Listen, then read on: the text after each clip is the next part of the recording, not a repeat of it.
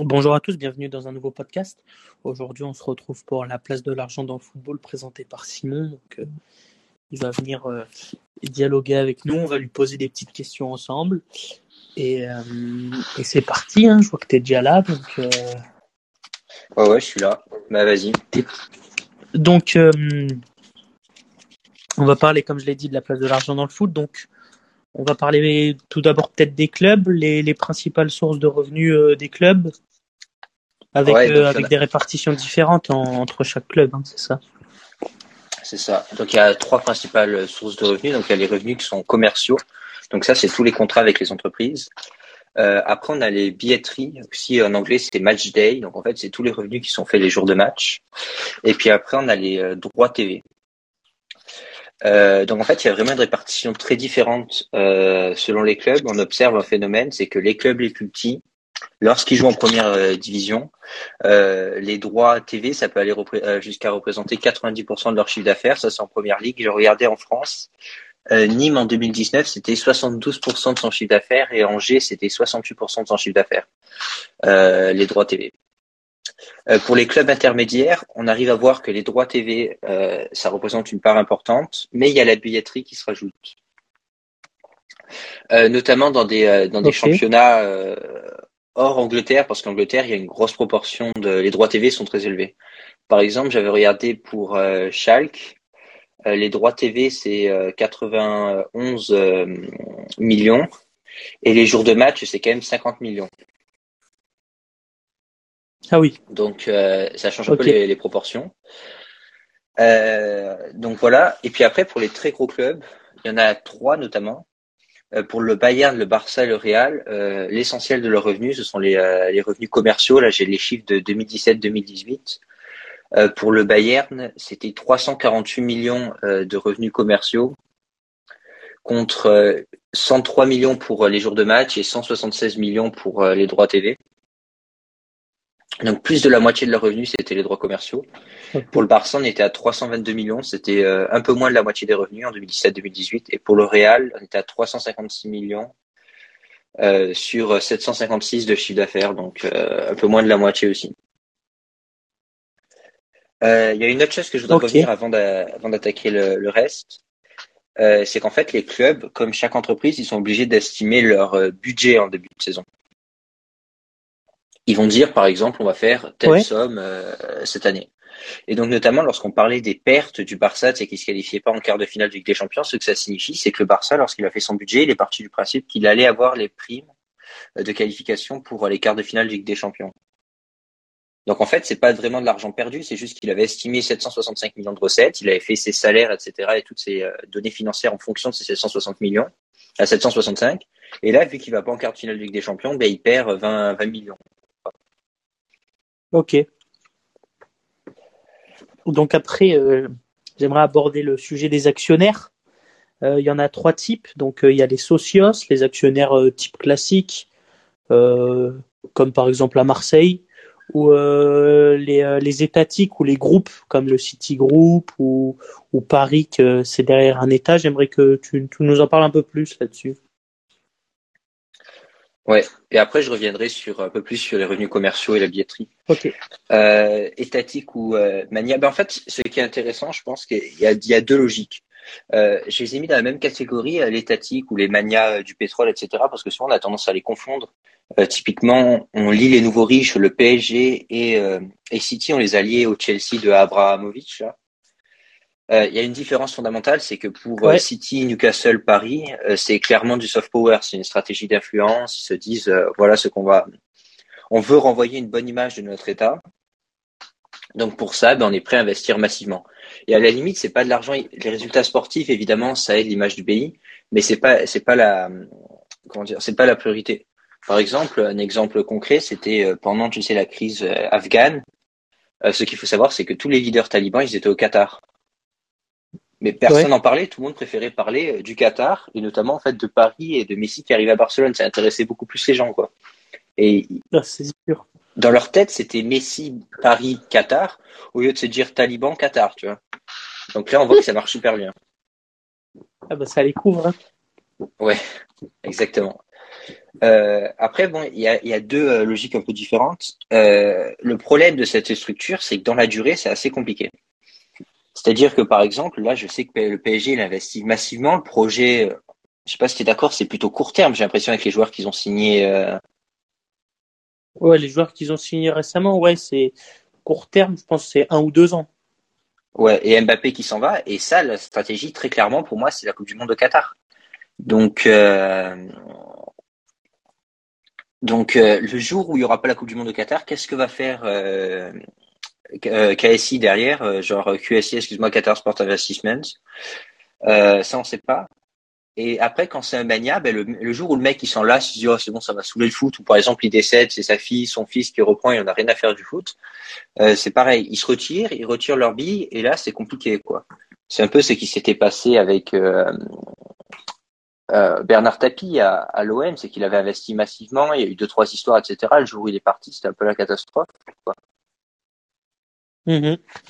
Euh, donc voilà. Et puis après, par contre, qu'est-ce que c'est l'avantage d'avoir euh, euh, une structure derrière? C'est qu'en fait, ils peuvent pas donner de l'argent directement. Par contre, ils octroient des prêts à taux zéro. Donc en fait, lorsque le Barça il doit payer 3% d'intérêt par an, ben, eux ils paient zéro. Ils ont de l'argent tout de suite. Et en plus, souvent, ce qu'on voit, et d'ailleurs, ça avait été attaqué, c'est que City, lorsqu'ils ont signé avec, enfin, quand ils ont été rachetés par les Émirats Arabes Unis, enfin, Abu Dhabi, ils ont eu tout de suite des contrats qui étaient très chers, mais qui correspondaient pas vraiment à la valeur du club. Genre de mémoire, c'était 60 millions, je crois, en 2011 ou quelque chose comme ça, tous les ans qui rentraient. Paris, c'était quelque chose comme 150 millions, alors que c'était des clubs sur un marché libre. Il y aurait personne qui aurait payé 150 millions pour s'associer à Paris. Et donc euh, là, il y a sans doute une concurrence déloyale. Après, sur les socios, euh, bon, on, en a, parlé souvent à Barcelone. Hein, c'est le souci, c'est que les socios, c'est une pensée qui est très court terme, tout simplement parce que la structure, elle change régulièrement et la dette, elle est au nom du club et pas au nom de l'entreprise. Donc euh, le truc, l'objectif du président, c'est juste de se faire réélire. Et pour ça, il est prêt à dépenser plein d'argent et endetter le club. Euh, donc j'ai donné l'exemple du Barça, c'est que le Barça, la structure financière, elle était pas du tout, enfin, était, était totalement opaque, aucune transparence.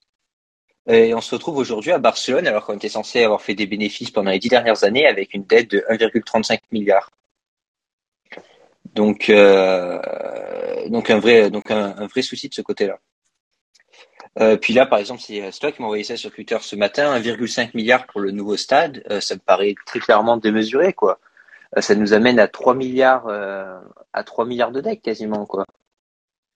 Ah oui, oui. Là, ça va, ça va commencer à, à raquer là. Ouais. Non mais c'est-à-dire que c'est quand même hallucinant. Le Barça, le club, il doit valoir. Je regardais tout à l'heure 4 milliards. Et là, ce qu'on me dit, c'est que on va on va mettre euh, quasiment toute la valeur du club en dette, quoi. C'est euh,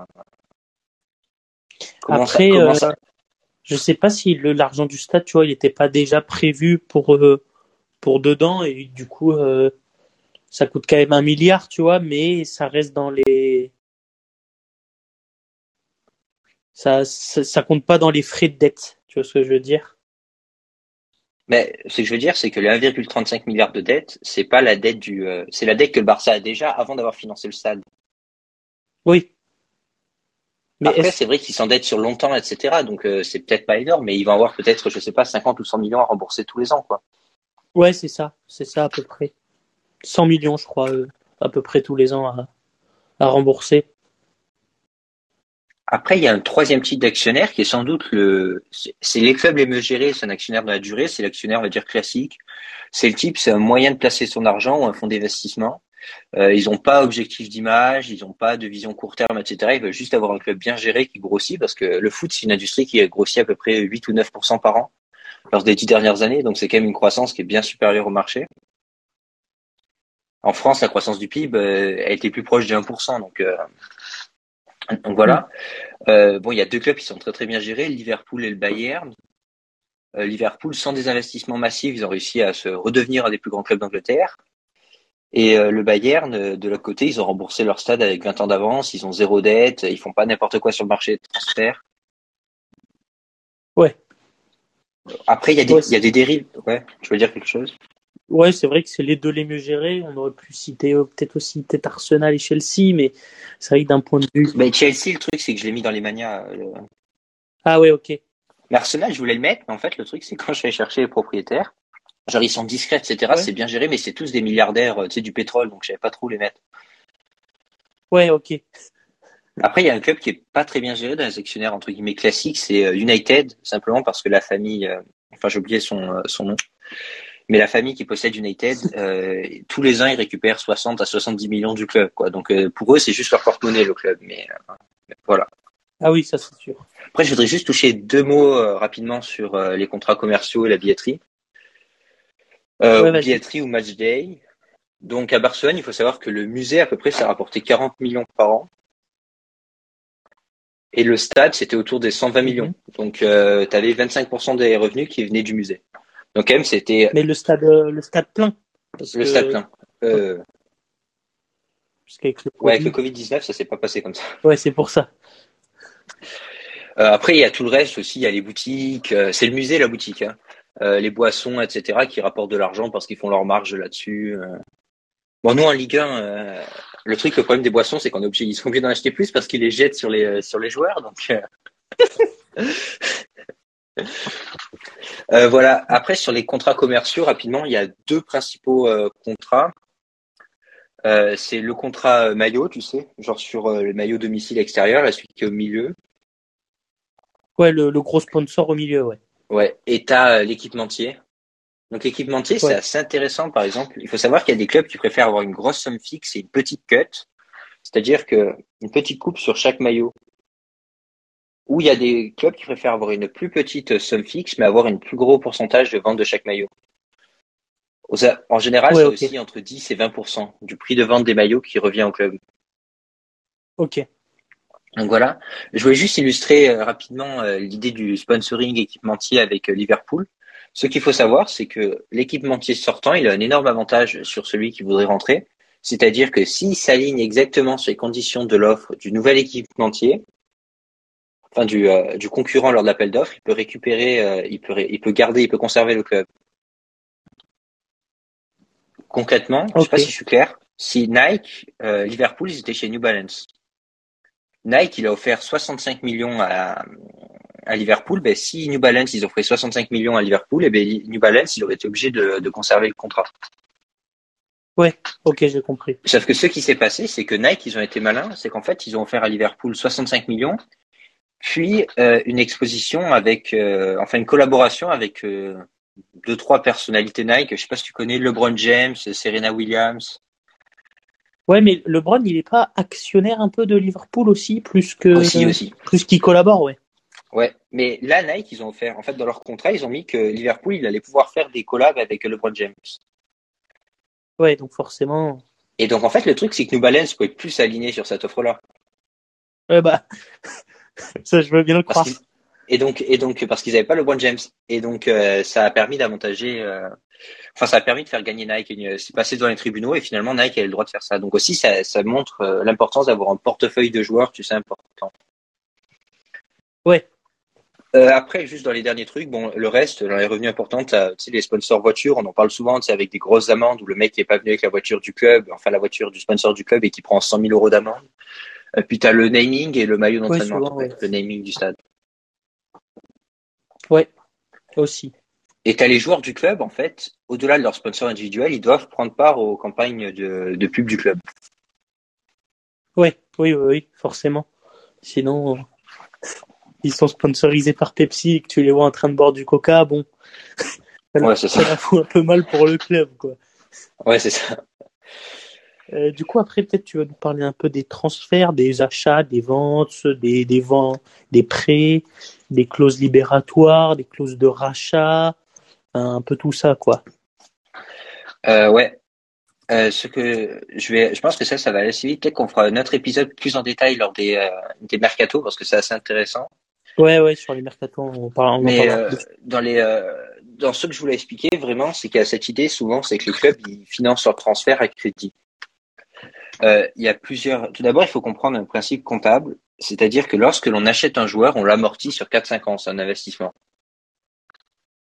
Par contre, lorsque l'on vend un joueur, euh, les recettes de vente du, euh, du joueur, elles vont direct dans les comptes de l'année. Donc typiquement, lorsque le Barça il avait acheté euh, Pjanic 63 Coutinho. millions et qu'il avait vendu Arthur 70 millions, dans ses comptes, ce qui est arrivé, c'est qu'il avait sorti euh, 12 millions à peu près de ses comptes et il avait rentré 70 millions. Donc il avait une plus-value comptable de 58 millions.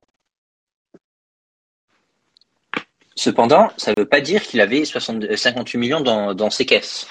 Donc il n'avait pas l'argent, mais dans ses comptes c'était comme ça. Donc c'est quelque chose qui explique parfois qu'il y ait des clubs qui fassent deux gros transferts entre eux simplement pour euh, pour des raisons comptables. Et en fait, lorsque tu payes la clause de rachat d'un joueur, c'était vraiment le gros sujet avec Neymar, c'est qu'en fait Paris devait sortir 222 millions cash. Ouais.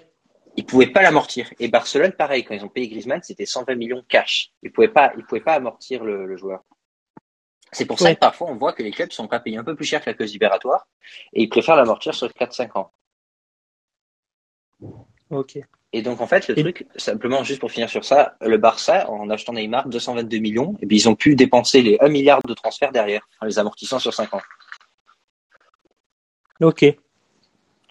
Mais du coup, Euh, est-ce que, est-ce que la, les- pourquoi tu, tu peux peut-être nous en toucher un mot Pourquoi il y a des clauses libératoires euh, essentiellement en Espagne et pas dans les autres, euh, dans les autres championnats?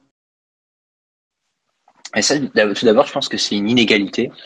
Parce qu'on on en discute souvent, etc. Euh, genre souvent on s'envoie des trucs et puis, puis on se dit voilà, lui il est, il est jeune, c'est une pépite, etc. Et euh, ça y est, il a 50 millions de clause libératoire. Quoi. T'as l'impression que ça va te le faire voler? Ouais, comme Gavi par exemple. Ouais, et ça met et ça met une pression sur le club pour le prolonger avec un gros salaire. Ouais. Euh, et puis après, par contre, ça c'est juste des raisons. Enfin, Ah, allô, Simon? Euh, Simon, Simon? Ouais, Euh, Tu peux recommencer On t'a un peu perdu. Il y a eu un petit bug. ouais, j'ai reçu un, un appel. Ah, ok. Euh, donc, euh, donc voilà. Je... Et Du coup, t'as pas fini ce que tu voulais dire. Ouais, ça, excuse-moi, ça m'a, ça m'a, Ça t'a m'a, perturbé. ça m'a, ça m'a perturbé. Donc il y a On trois, était sur les clauses libératoires. ouais, des clauses libératoires. Donc c'est juste, euh, c'est juste que c'est pas la même, la même règle. euh. Ah, mais en fait, c'est que je dois recevoir une livraison. Oh putain. Maintenant? Ouais. Oh putain. Bon bah vas-y, hein, absente-toi. hein. Euh, et du coup, euh, bah du coup voilà, on est, on est désolé. Hein. Simon, Simon ne peut pas faire autrement. Donc euh, les sujets qu'on va aborder un peu, un peu, en détail après. Donc euh, là, il a pas fini sur la, sur les transferts. Donc il va nous parler des, prêts et tout ça et ce que ça implique pour les clubs. Après, on, va voir l'effet du Covid euh, sur les différentes ligues avec beaucoup de manques à gagner pour, euh, pour les clubs. Donc, il va nous expliquer tout ça, les manques qu'ils ont perdus dû à la, à la crise sanitaire. Euh, ensuite, on reviendra sur le projet de la Super League qui, qui est formée, on le rappelle, qui, qui permet, qui garantit aux clubs, aux top clubs européens d'avoir une, liberté financière euh, assez importante pour ne pas pouvoir se soucier des dettes, hein, comme le, Barça qui veut, qui veut rejoindre la Super League. Vous voyez bien que s'ils empochent un billet de 300 millions euh, à chaque, chaque année de Super League, bah, la dette, elle va très très vite être remboursée. Donc il va un peu nous parler de ça. Ensuite, on va parler de l'euro et de la FIFA. Donc euh, comment ils cherchent-ils à, à gagner plus de revenus? On sait qu'il crée des nouvelles compétitions. On parle de la Coupe du Monde toutes les deux, tous les deux ans, donc il va nous en parler aussi. Et ensuite, on va parler de, de l'impact euh, des droits TV sur les matchs de prouve, euh, sur, oh, excusez-moi, sur les matchs, euh, sur les matchs de foot qui prouvent un, un ch- un changement de consommation. On, le constate. C'est très difficile de, de comment ça s'appelle de, de regarder tous les matchs de foot si on veut en, France en tout cas je sais qu'en Belgique c'est un peu plus simple mais en France si on veut regarder un match il faut avoir telle chaîne il faut avoir telle chaîne et peut-être qu'on cumule un abonnement de à la fin de 100 euros juste pour regarder du foot et c'est vrai que ça peut faire un peu cher donc euh, Il va nous en toucher un mot aussi là-dessus. un mot aussi là-dessus. C'est bon? Ouais, c'est bon, c'est bon. Putain, j'ai dû meubler. Est-ce que tu as avancé? Est-ce que tu as, continué ou tu m'as attendu? Euh, Non, je t'ai attendu. J'ai présenté les sujets qu'on allait aborder. Comme ah, ça. Nickel, nickel. Donc vas-y, vas-y, on était, on était sur les clauses de rachat. Donc tu disais qu'il y avait, tu trouvais que c'était une inégalité, euh, par exemple entre le championnat espagnol et la première ligue et tout ça.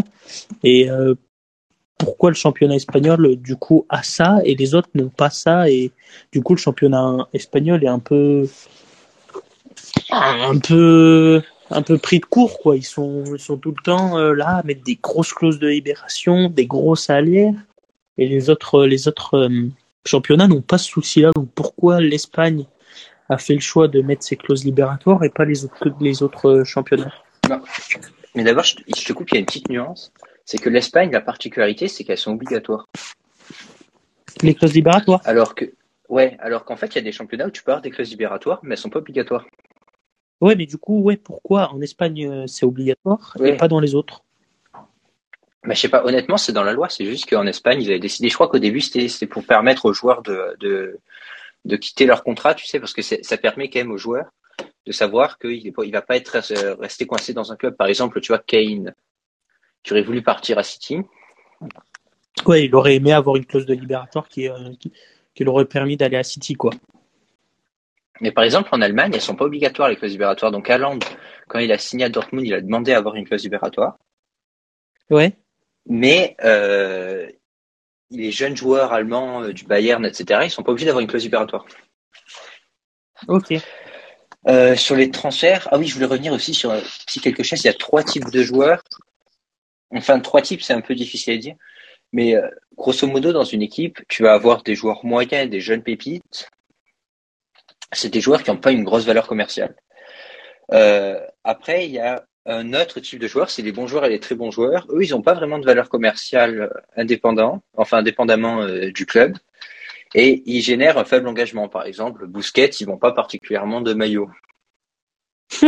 Ou Piqué, par exemple. enfin, si, vos enfants ils veulent des maillots de Piqué, posez-vous des questions, les gars. Euh, et puis après, il y a les grandes stars, et c'est vraiment elles qui rapportent de l'argent au club.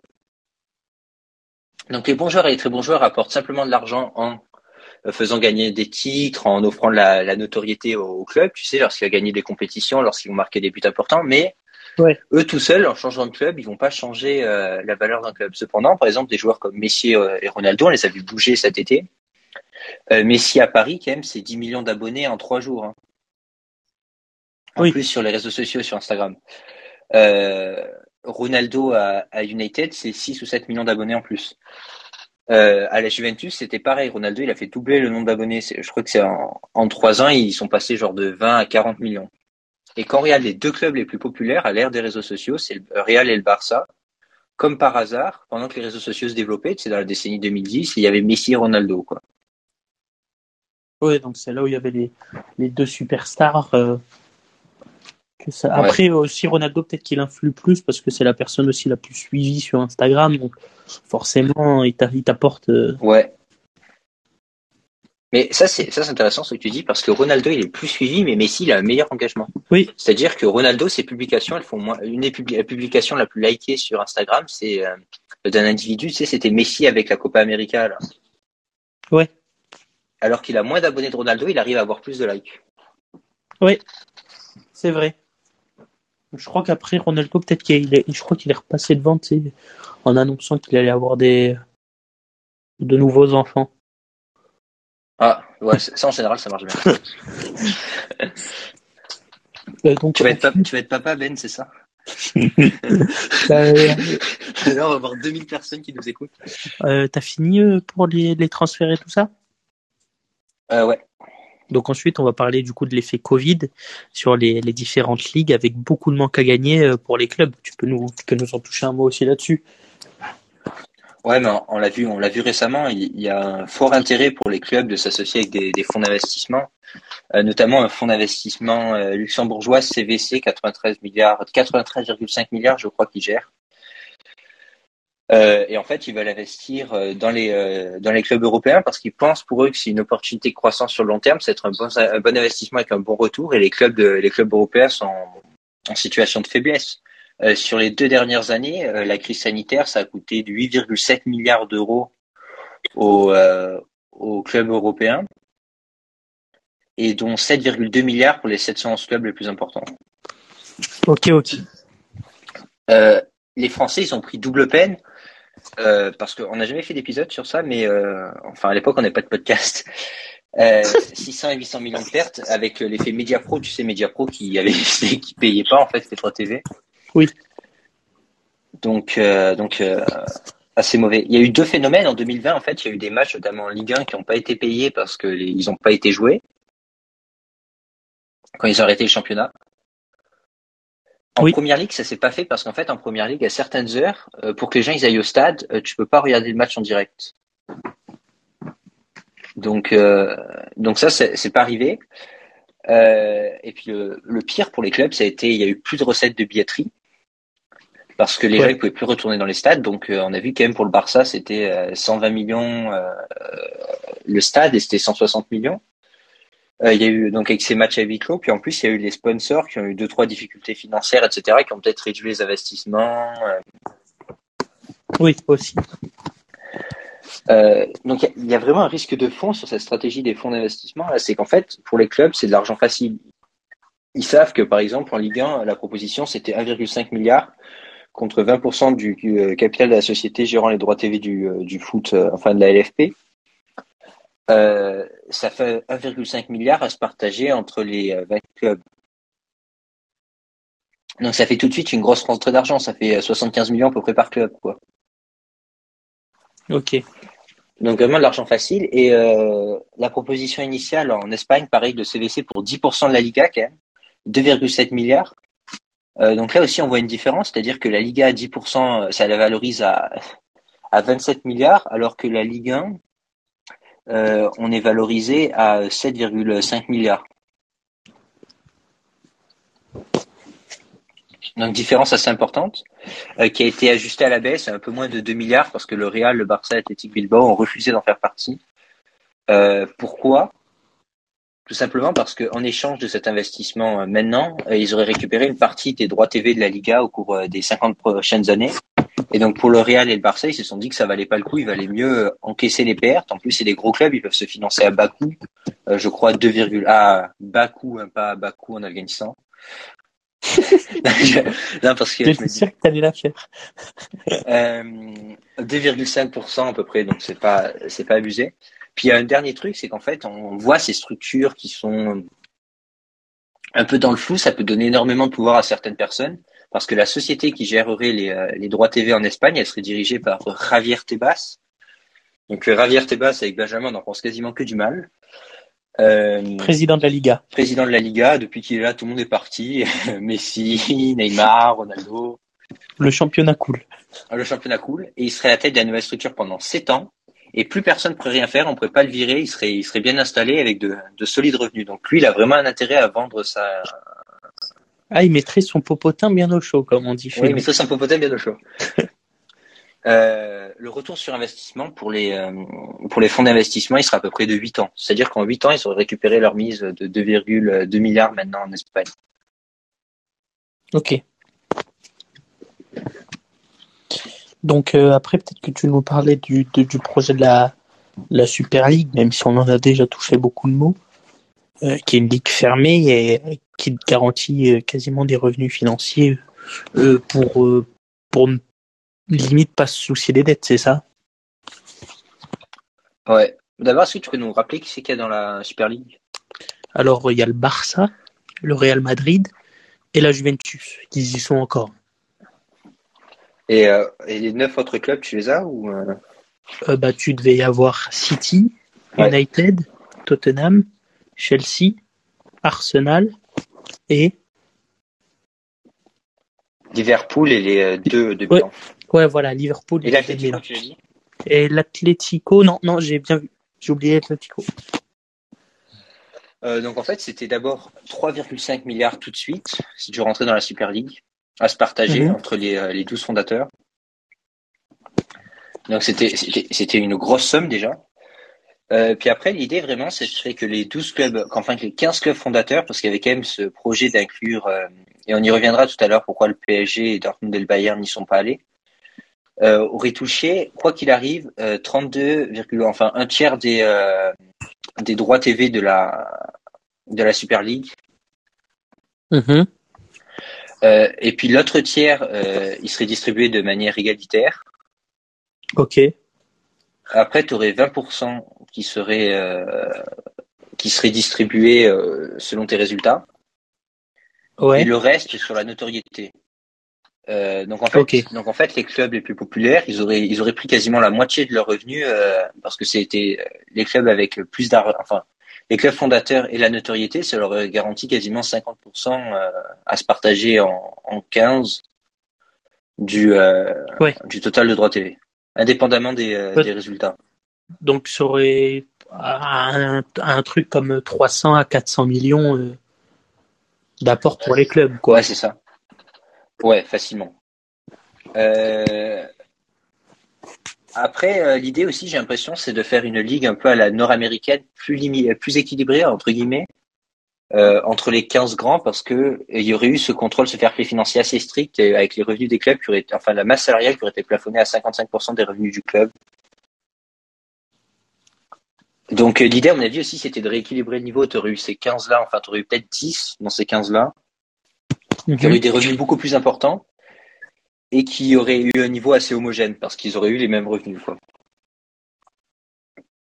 Euh, après, j'ai regardé un peu. Je pense que les contrats pour les euh, droits TV euh, de la Super League, on, aurait, on pourrait partir sur une base pour illustrer.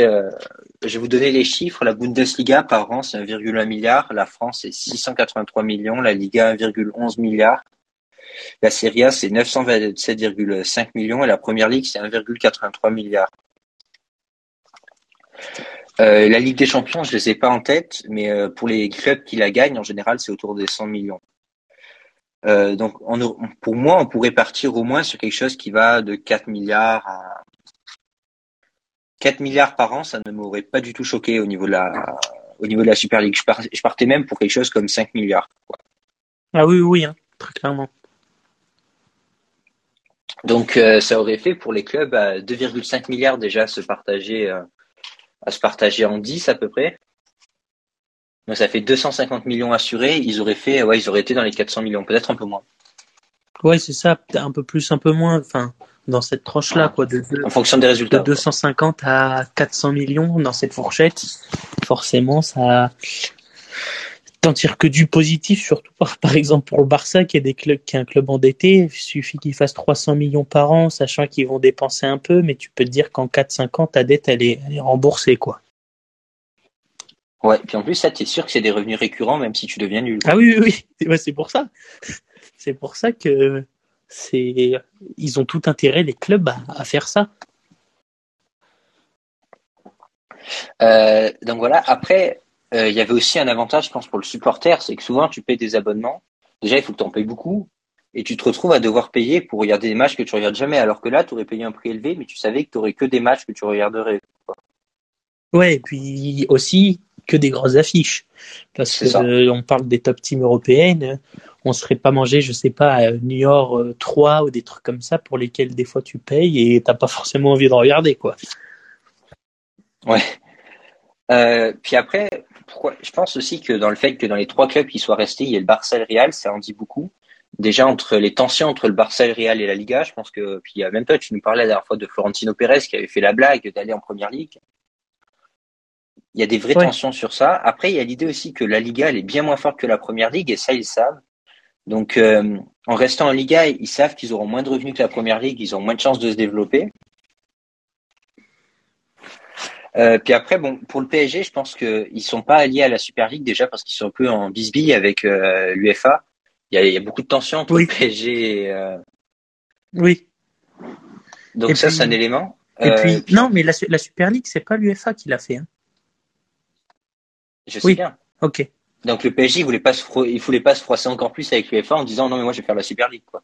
Et c'est surtout que peut-être des clubs comme Barça ou Real qui sont fait un peu piller par le PSG, euh, ces dernières années, ils sont Ouais. peut-être pas bons. Ils ont peut-être pas envie de l'inviter. le- Euh, Ils ont peut-être pas envie d'inviter l'ennemi, quoi. Ouais, ça, je, suis- ça, je suis d'accord, mais je pense qu'il leur avait proposé parce qu'en fait, dans la, tu sais, il disait les 15 clubs fondateurs, il y en avait que 12.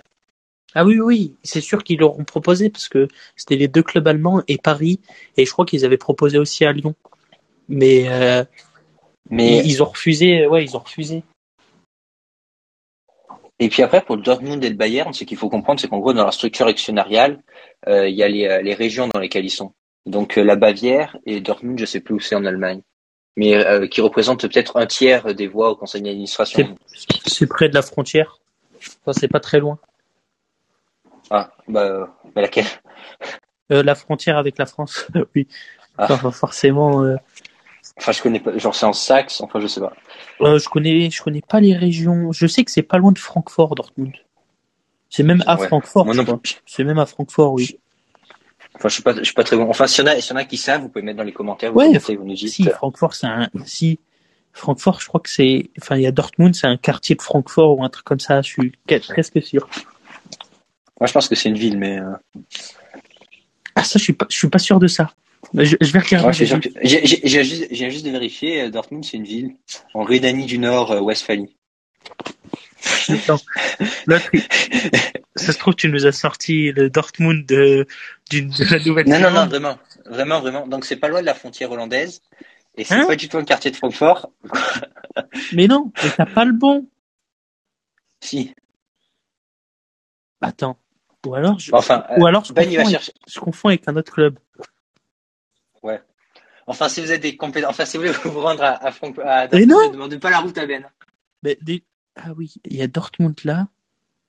Non, je confonds avec un autre. Bah, en vrai, c'est pas très loin de Francfort quand même. hein. En vrai, il doit y avoir 300 bornes quand même. Non, je confonds, je confonds avec. Je sais plus. Schalke, peut-être. Ah, je confonds avec Schalke, c'est ça. J'ai confondu avec Schalke. My bad. En fait, non, en fait, Schalke, c'est en Rhénanie, je sais pas où c'est. Enfin bref, on va peut-être un cours sur la géographie des, euh, des clubs. Ah, on pourra jouer, on pourra faire un petit GeoGuessr en podcast. euh, je sais pas si tu connais ce jeu. Ah ouais, ça, ça serait une bonne idée. European Stadium. Ça peut être Oh oui, mal. oh, tu sais qu'en vrai, ça serait, ça serait un super bon concept. De, de ouf. Bon, allez, vas-y, on continue. Euh, après, juste pour revenir brièvement sur euh, l'euro et la FIFA, pareil, euh, genre l'élargissement de la compétition, pour eux, c'est juste plus de revenus et plus de pouvoir.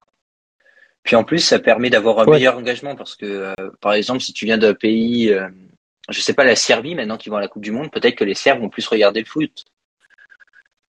Oui. Ça, c'est sûr. Et même, euh, même l'UFA, tu vois, qui crée des, des nouvelles compétitions comme euh, la Europa Conference League, là. La Ligue des Nations. Ah ouais. Et la Ligue des Nations. Au aussi. niveau des clubs. Oui, ça, c'est au niveau des Après, clubs, mais le- oui, aussi au niveau des, des pays, avec cette histoire là, de Arsène Wenger qui veut une Coupe du Monde tous les deux, deux ans. Ouais. J'ai l'impression qu'il y en a certains qui l'ont payé pour qu'ils disent ça. Mais bref. Euh, Oh, il, il, il avait l'air sérieux dans ses propos, mais bon, ça m'étonne du garçon, c'est vrai. Ouais, moi aussi. Petit garçon. euh, puis après, le, en France, ce qu'il faut savoir, c'est que les, euh, les matchs de l'équipe de France, ils sont obligés d'être diffusés en clair. Donc en fait, ça bloque aussi un peu le, les, euh, les revenus, enfin les, euh, les droits TV que versent les chaînes, parce que vu qu'elles peuvent se financer que par la publicité, ça limite un peu les. euh, Bah, encore heureux que l'équipe de France, tu puisses l'avoir euh, en clair, parce que il manquerait plus que tu puisses pas voir ta sélection jouer. euh, ouais, tu sois obligé d'aller sur Al Jazeera, ça, Ouais. ça mettrait, ça foutrait. ou sur des sites un peu un peu frauduleux où t'as t'as un commentaire en ça. arabe et tu comprends pas un mot de ce qu'il est. Ce qu'il... Ouais, non, non, je suis d'accord. Moi, je, je suis un grand défenseur de, de ça. Ah oui, moi aussi. Déjà qu'avant, on avait sur TF1 euh, des fois des matchs de Champions League et ces matchs ont disparu. Alors s'ils nous enlèvent Ouais. la sélection nationale, ça va gueuler. hein. Non, là, là, on va se, là, on va se retrouver dans la rue. Là. Et euh, du coup, ouais, peut-être que vous voulez parler de, des droits TV. Euh, des chaînes TV, plus que les droits TV, pardon. Alors, bah, ce, ce que je voulais dire, c'est que je pense que pour en avoir discuté avec mon frère un peu et ses collègues, etc., c'est un peu euh, les, les jeunes générations. J'ai l'impression qu'elles vont consommer plus des highlights. Elles vont pas forcément être prêtes à payer. euh, tu pour regarder le match en entier, ça va pas forcément nous intéresser. On préférait juste avoir les cinq meilleures minutes. euh. Ouais, bah, bah, toi aussi, t'es un peu dans ce truc-là de la rapidité de la chose, où t'as en- tout envie de voir Ouais. vite. Genre, Ouais. Après, après, je sais que par exemple, Benjamin va, pas, va, va lâcher des dossiers un peu. Il regarde toutes ses vidéos en accéléré sur YouTube. Euh, je vois pas de qui tu parles, là. Tu, tu, t'es sûr que tu te parles pas de toi, là. non, je parle pas, je parle absolument pas de moi. Euh, donc, euh, donc Ben est toujours très très pressé. Il, va- il fait, il fait tout très vite. Euh, Et ouais, du coup, tu, toi, par exemple, un match de foot où tu pourrais peut-être pas mettre le x2 parce que tu connaîtrais le, le résultat du match, bah, forcément, c'est plus compliqué à voir, quoi. ouais. Et puis en plus, le foot, je trouve que, enfin, ça dépend, mais il y a des matchs parfois si t'as pas le contexte. Souvent, j'ai l'impression qu'on manque d'informations un peu pour que ça rende le match intéressant. Parce que quand tu connais des joueurs, quand tu connais euh, la manière dont joue l'équipe, etc., c'est beaucoup plus intéressant que quand tu tombes sur un match de Ligue 1, tu connais aucune des deux équipes, euh, tu connais Ah, zéro joueur. La stratégie, c'est j'envoie des grands ballons devant. C'est sûr que le. City Guardiola, ça fait plus rêver que que le 3 de, de je sais pas qui parce que je connais pas l'entraîneur. Ouais, moi aussi. Euh, donc après aussi, la, la F1 a vraiment réussi à, à faire ça, à se réinventer, etc., pour séduire les plus jeunes, notamment tu sais, avec la série sur Netflix. On en avait parlé dans l'épisode euh, sur le streaming, sur l'autre podcast. Euh, dans le foot, ça, ça a pas très bien marché. Par contre, maintenant, je trouve qu'il y a des nouveaux moyens de s'engager avec les fans. Et par exemple, il y a Socios, qui est une plateforme française qui repose sur la blockchain Chiliz. Et en fait, ça permet d'acheter des social tokens. Et euh, donc, en fait, les clubs, euh, tu as 1 ou 2% de frais de transaction, je crois. Et les clubs doivent en récupérer euh, 75%. Puis en plus, pendant les 10 premières années, ils distribuent des tokens. Donc, en fait, le, le supply de tokens, il augmente euh, pendant 10 ans. Et c'est les, les clubs qui les vendent. Et ça, ça permet, Messi touche une partie de son salaire en, en Chili's notamment. Ouais. Donc ça, ça permet de faire de l'engagement parce qu'en fait, t'as des, euh, tu vas avoir des NFT par exemple, si tu, que tu peux collectionner les buts du club. Si tu es dans le stade et que tu as payé ta place avec ça, ils imaginaient des, des idées comme quoi tu pourrais avoir une récompense, enfin une preuve que tu étais à ce moment-là, quoi. Un peu comme si tu avais eu une preuve que tu étais Ouais. en 98 au stade. Puis après, des avantages, peut-être des places en loge si tu as tous les buts de la saison. Enfin, il y a pas mal d'idées comme ça et je trouve que ça pourrait être vraiment plus sympa. Quoi. Et après, t'as as Sorar aussi. Je sais pas si Ouais, tu Sora, connais ça. La plateforme NFT là. Mais c'est plus un Ouais. jeu là par contre. Oui, mais du coup, elles sont basées quand même sur les faits, euh, sur les faits irréels. Ou si le joueur il marque des buts ou quoi, ton, ton joueur il augmente ou il y a une connerie comme ça. Et donc, si t'achètes des joueurs, t'as peut-être envie de regarder le match pour voir ce qu'il va te faire le garçon. C'est exactement ça, ce que je veux dire. C'est exactement là où je veux en venir. C'est, euh, je pense que tous ces trucs d'engagement, en fait, ça va rendre simplement le, le jeu plus euh, palpitant. C'est un peu comme les, les gens, tu sais, qui parient, tu sais, genre ça les intéresse plus pour regarder le match. Là, ça va être pareil, sauf qu'avec Sorar, l'avantage, c'est qu'en fait, euh, lorsque tu achètes le joueur, Ouais. tu vas, euh, tu vas, c'est un peu comme si tu pariais dans la durée, tu sais, sur ce joueur. Par exemple, imaginons que tous les deux on se mette sur Sorar. Le problème, c'est les frais de transaction sur le blockchain Ethereum. Mais on repère, on repère une pépite, on repère Gavi, on l'aurait repéré, par exemple, il y a deux mois. Ouais. Euh, l'appréciation, elle est assez importante. Ah oui, ça c'est sûr. Euh, sinon, je voulais juste revenir sur- un dernier truc, c'est que ça, ça va créer des revenus supplémentaires pour les clubs. Et je veux juste parler un peu de la stratégie de Nike, que je trouve assez intéressante. Nike, au début des années 2000, ils sont arrivés en Europe et ils se sont dit, euh, on va s'implanter sur le foot européen et on va faire de Nike une marque de football. C'était plus du tout une marque de football, t'avais Puma, Adidas, euh, t'avais pas Nike. Ouais. Donc ils ont commencé par équiper tous les joueurs. Euh, donc en fait, tout le monde avait des chaussures Nike, ils ont fait des gros contrats, etc. Et puis ils ont, ils ont, ils ont équipé quasiment aussi tous les clubs.